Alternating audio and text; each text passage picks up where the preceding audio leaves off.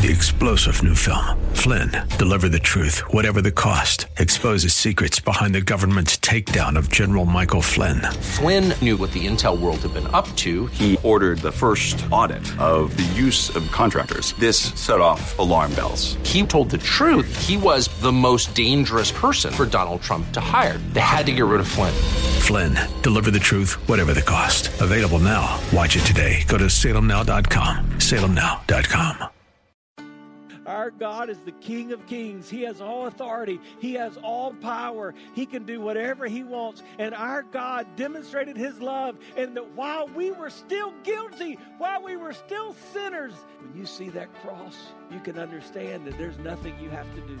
Welcome to The Barnabas Effect with Paul Purvis, Senior Pastor of Mission Hill Church, a multicultural, multi generational, multiplying church focused on shining the light and love of Jesus like a city on a hill. You're invited to visit any of the three locations in Temple Terrace and Tampa. For information and locations, visit missionhill.org. That's missionhill.org. Now, with today's message, here's Pastor Paul Purvis If those of us who say we're following Jesus, we're eager to tell somebody.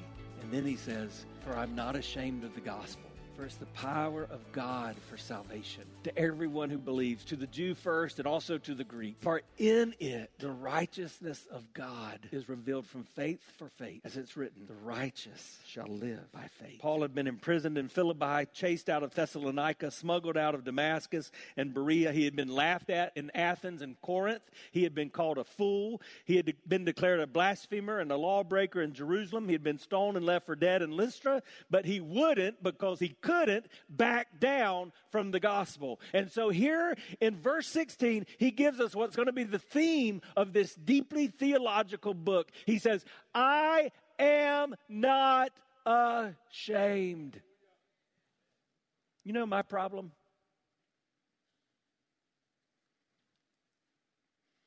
Too often I act ashamed.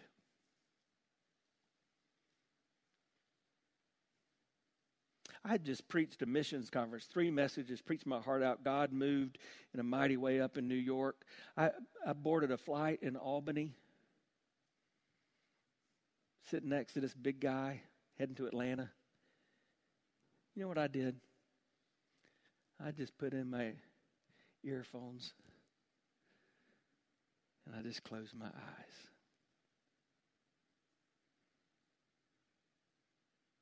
I think too often in my life, though I'm not in my heart, right? That's what we would say. I've got a good heart. I, I live as if I'm ashamed.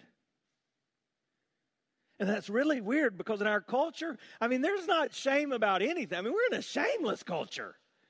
I mean, just go downtown Tampa. Shoot, just walk down Fowler Avenue. Turn on the TV. There's no shame. People have no shame about their sinful choices, about their sexual exploits, uh, about their personal habits. And yet, those of us who say we're following Jesus, the truth is, we, as they say where I was growing up, the proof's in the pudding. It looks like, it sounds like, we act like we're ashamed. So I've got a simple message for you today. Don't be ashamed. Don't be ashamed. There's no good reason to be ashamed of this relationship you have with God uh, that is described in the gospel of Jesus Christ.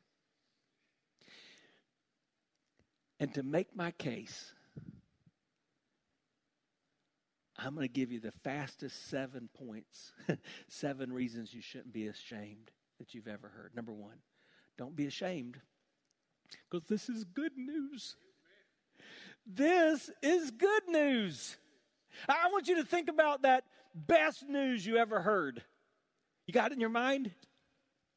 Think about it. It should be bringing a smile to your face. And some of you need to do this because you're frowning. And they tell me that frowning is much harder work. It takes more muscles to frown, and some of you are working yourself to death right now. So I, I want you to think about that. What, what is this good thing, this good news that you have in your life?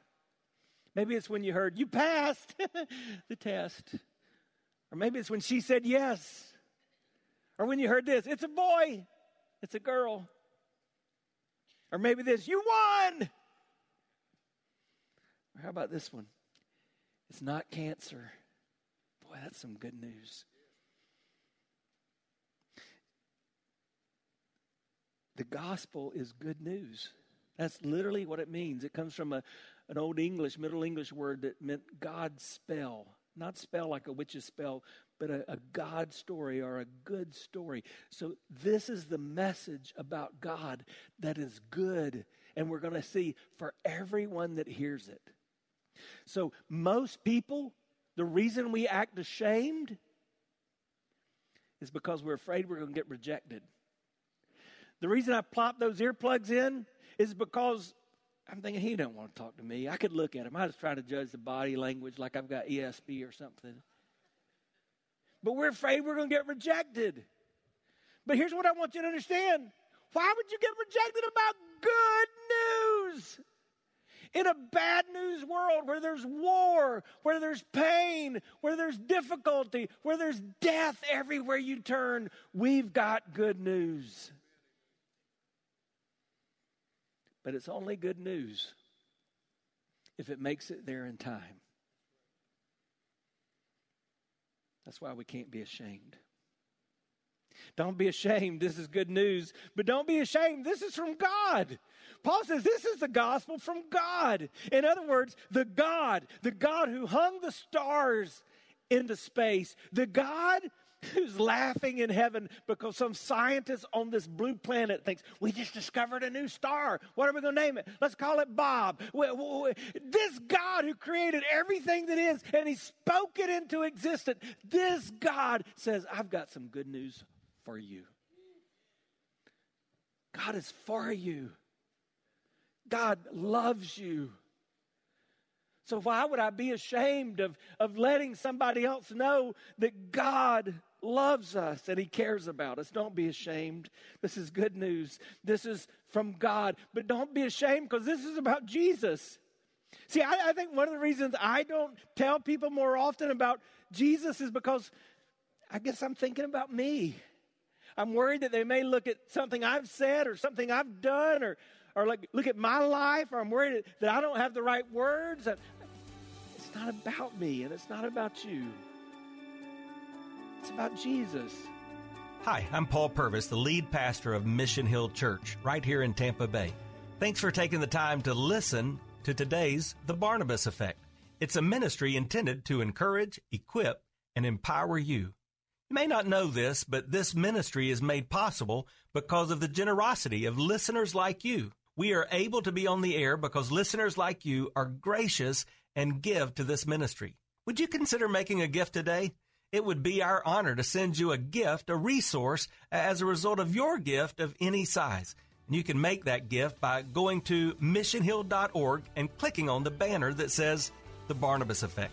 That will direct you to a simple way that you can give right there online. Thanks again for listening to The Barnabas Effect today. And now we continue with our message.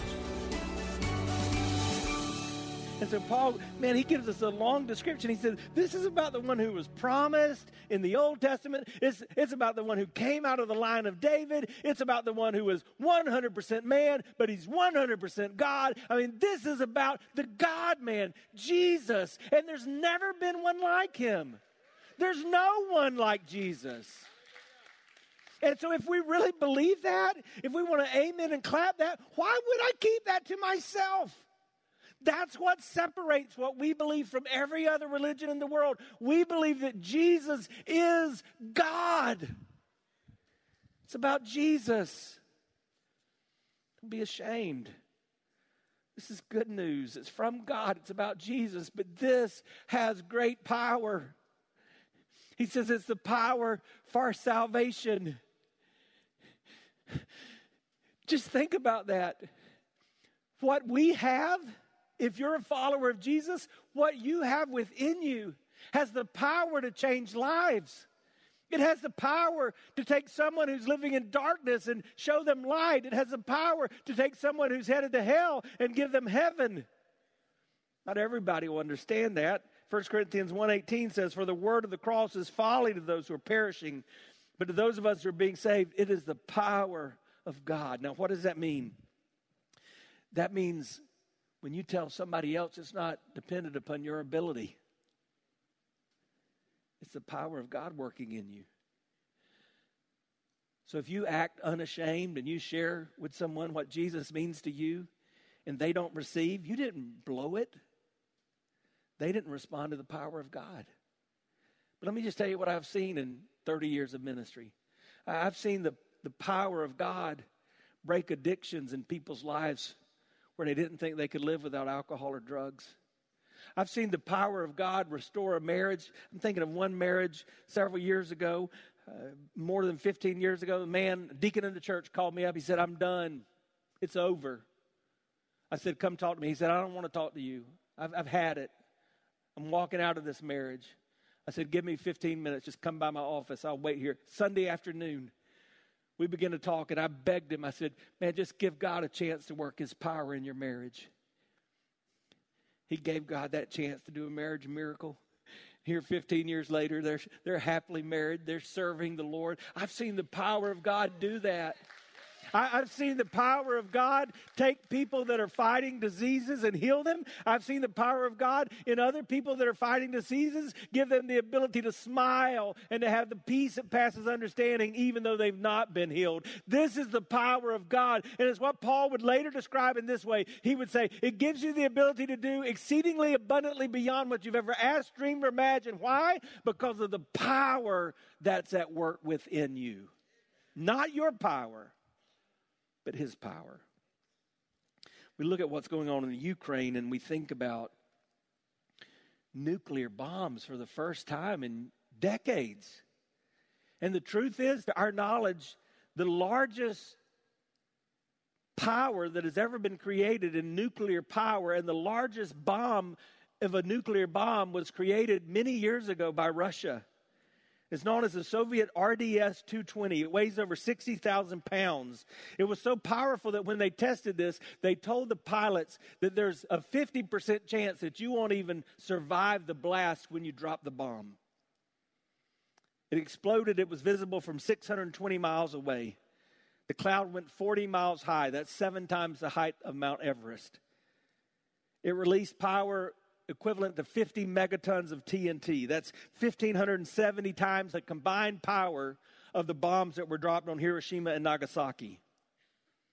10 times the power of all the conventional bombs dropped in World War II and you think of that power, or you look at positions of authority, or, or you think about people like Elon Musk who seem to have all the money in the world, and you think, now that is power. But the reality is, regardless of the military might, and regardless of the position you hold, and regardless of the money you have, you don't have the power to change one life. But there's that kind of power in the gospel. That's who God is, that's what He does. The church is not the power of God. Religion is not the power of God. Work is not the power of God. Only the gospel is the power of God. Don't be ashamed.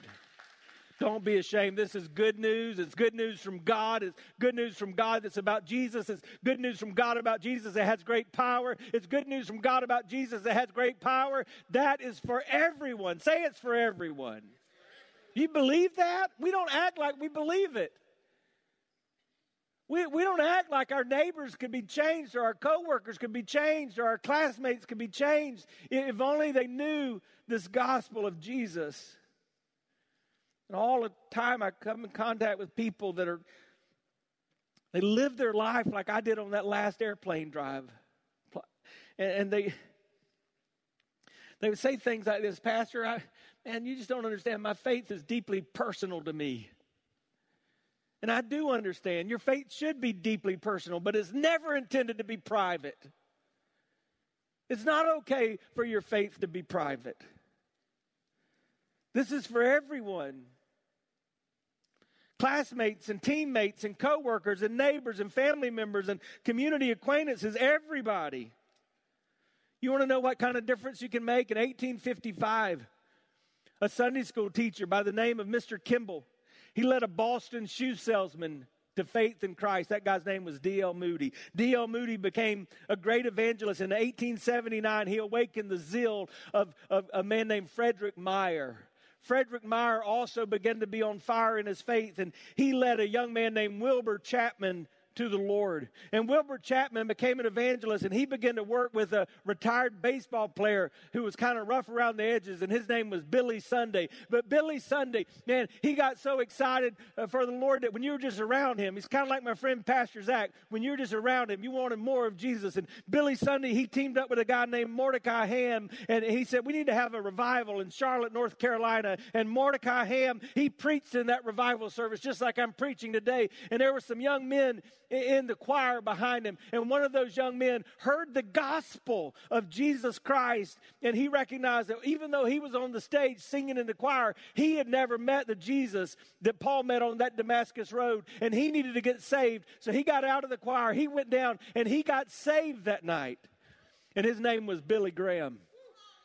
And because Billy Graham got saved, more than two million people have walked out of their seats in coliseums in theaters, in stadiums around the world, and they've given their life to Christ. But one day, one day there was a pastor that felt like quitting everything ministry, life, everything. And he wasn't at church. He was sitting in his brother's home in Orlando, Florida. Everybody else was asleep, and he just started flipping through the TV channels. And he came across a Billy Graham crusade. But it wasn't Billy Graham that he saw that day. Because the Billy Graham that got saved had brought people around him, and it was a man named George Beverly Shea singing. And he was singing, It is no secret what God can do what he's done for others, he'll do for you. With arms wide open, he'll pardon you. It is no secret what God can do. And because a Sunday school teacher named Mr. Kimball shared with a shoe salesman named D.L. Moody, whose gospel line went all the way to Billy Graham,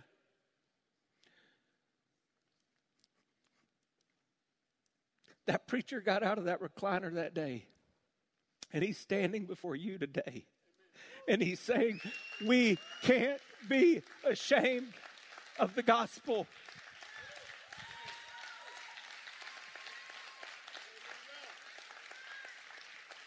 But Paul also says, Don't be ashamed because this is how you get right. I just need you to know we ain't right. We're not born right. No matter how many self help books you read or encouraging things people say to you, you are born separated from God, and everyone you see is born the same way. But the gospel, the gospel is how you get right. The gospel fixes that which is broken. That's why we got to preach it to ourselves every day because it's the gospel that's going to help you in your broken marriage. It's the gospel that's going to help you with your broken finances. It's the gospel that's going to help you with your broken relationship. It's the gospel that's going to help you when you feel like giving up. Because none of us, it says in Romans 3:10, none of us is righteous, no, not one. But the last thing I would tell you is you can't be ashamed. Don't be ashamed because this is this is just really simple. he ends with what is really the ultimate theme of Romans the righteous shall live by faith. You know what he doesn't say? The righteous will live by religion. The righteous will live by ritual. The righteous will live by Sunday morning church attendance. The, the righteous will live by giving at the special offering. No, the righteous live by faith. We walk by faith. Aren't you thankful? Aren't you thankful that he doesn't say it's, it's how you behave? It's not how you behave, it's how you believe. But if we really believe what we say we believe, it's going to affect all these things in our life. It's not what we do. We simply share the good news. Like this young man. Years ago at the University of Southern California, there was a philosophy professor, and he prided himself every year at the end of the semester, he, he would stand before the students and convince them that none of them any longer believed in God. It was his goal to make them all atheists like he was. So he said, if there's anybody in this classroom on the last day, if there's anybody here who still believes in God, stand up. And then he would always say this Of course, you're not going to stand. Because if there was a God, you could ask him to stop this piece of chalk from falling and breaking, and he could do it. But there's not a God, and he won't. And every year for 20 years, he would drop that piece of chalk. It would fall to the floor and break into a lot of pieces. Until one year where there was a young man who knew he needed to take that class, but he happened to be a person of faith. So in the years leading up to that, he began to prepare. And the couple months before it came time to take that professor, he was praying, God, give me strength. I want to be able to stand at the end of the semester. He went through the whole semester. The end of the semester came. The professor said, If there's anybody here that still believes in God, you stand up. And that young man stood up. He said, You idiot. You're a fool, because if there was a God, you could pray to him and he could stop this piece of chalk from falling to the ground and breaking into all these pieces.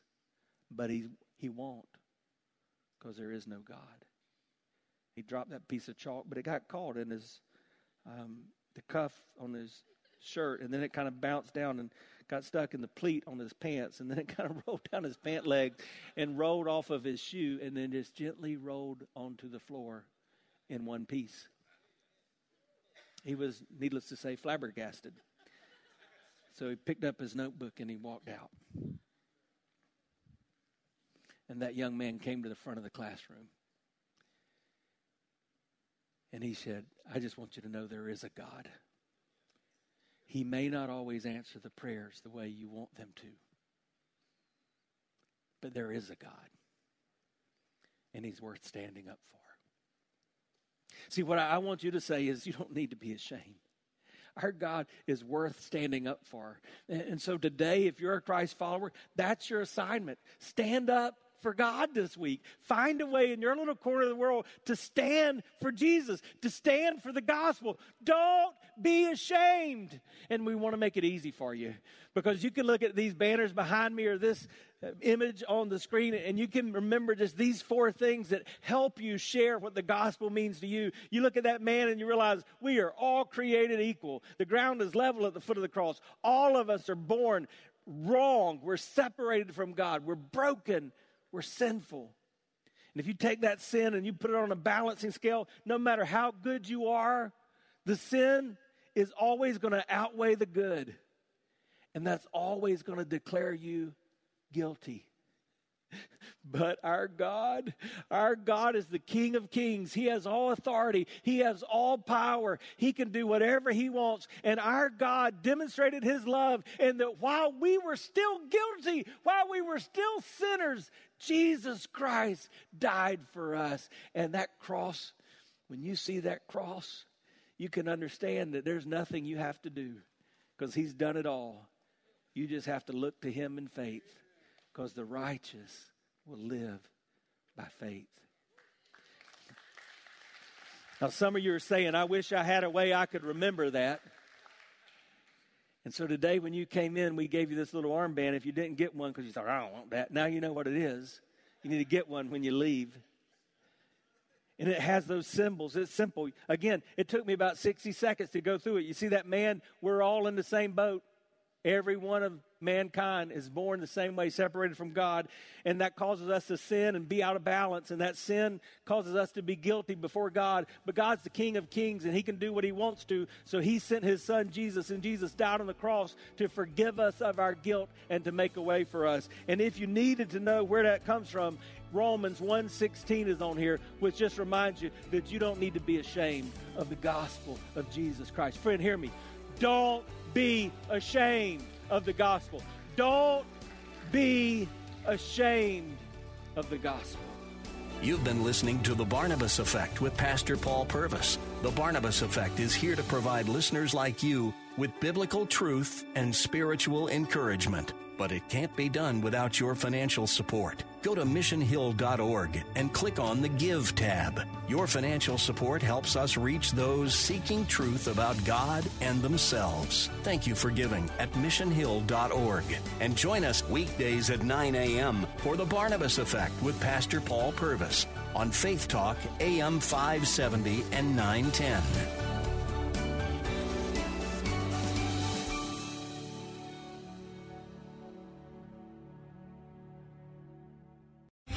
Three star general Michael J. Flynn, head of the Pentagon Intelligence Agency, knew all the government's dirty secrets. He was one of the most respected generals in the military. Flynn knew what the intel world had been up to. He understood its funding. He ordered the first audit of the use of contractors. This set off alarm bells.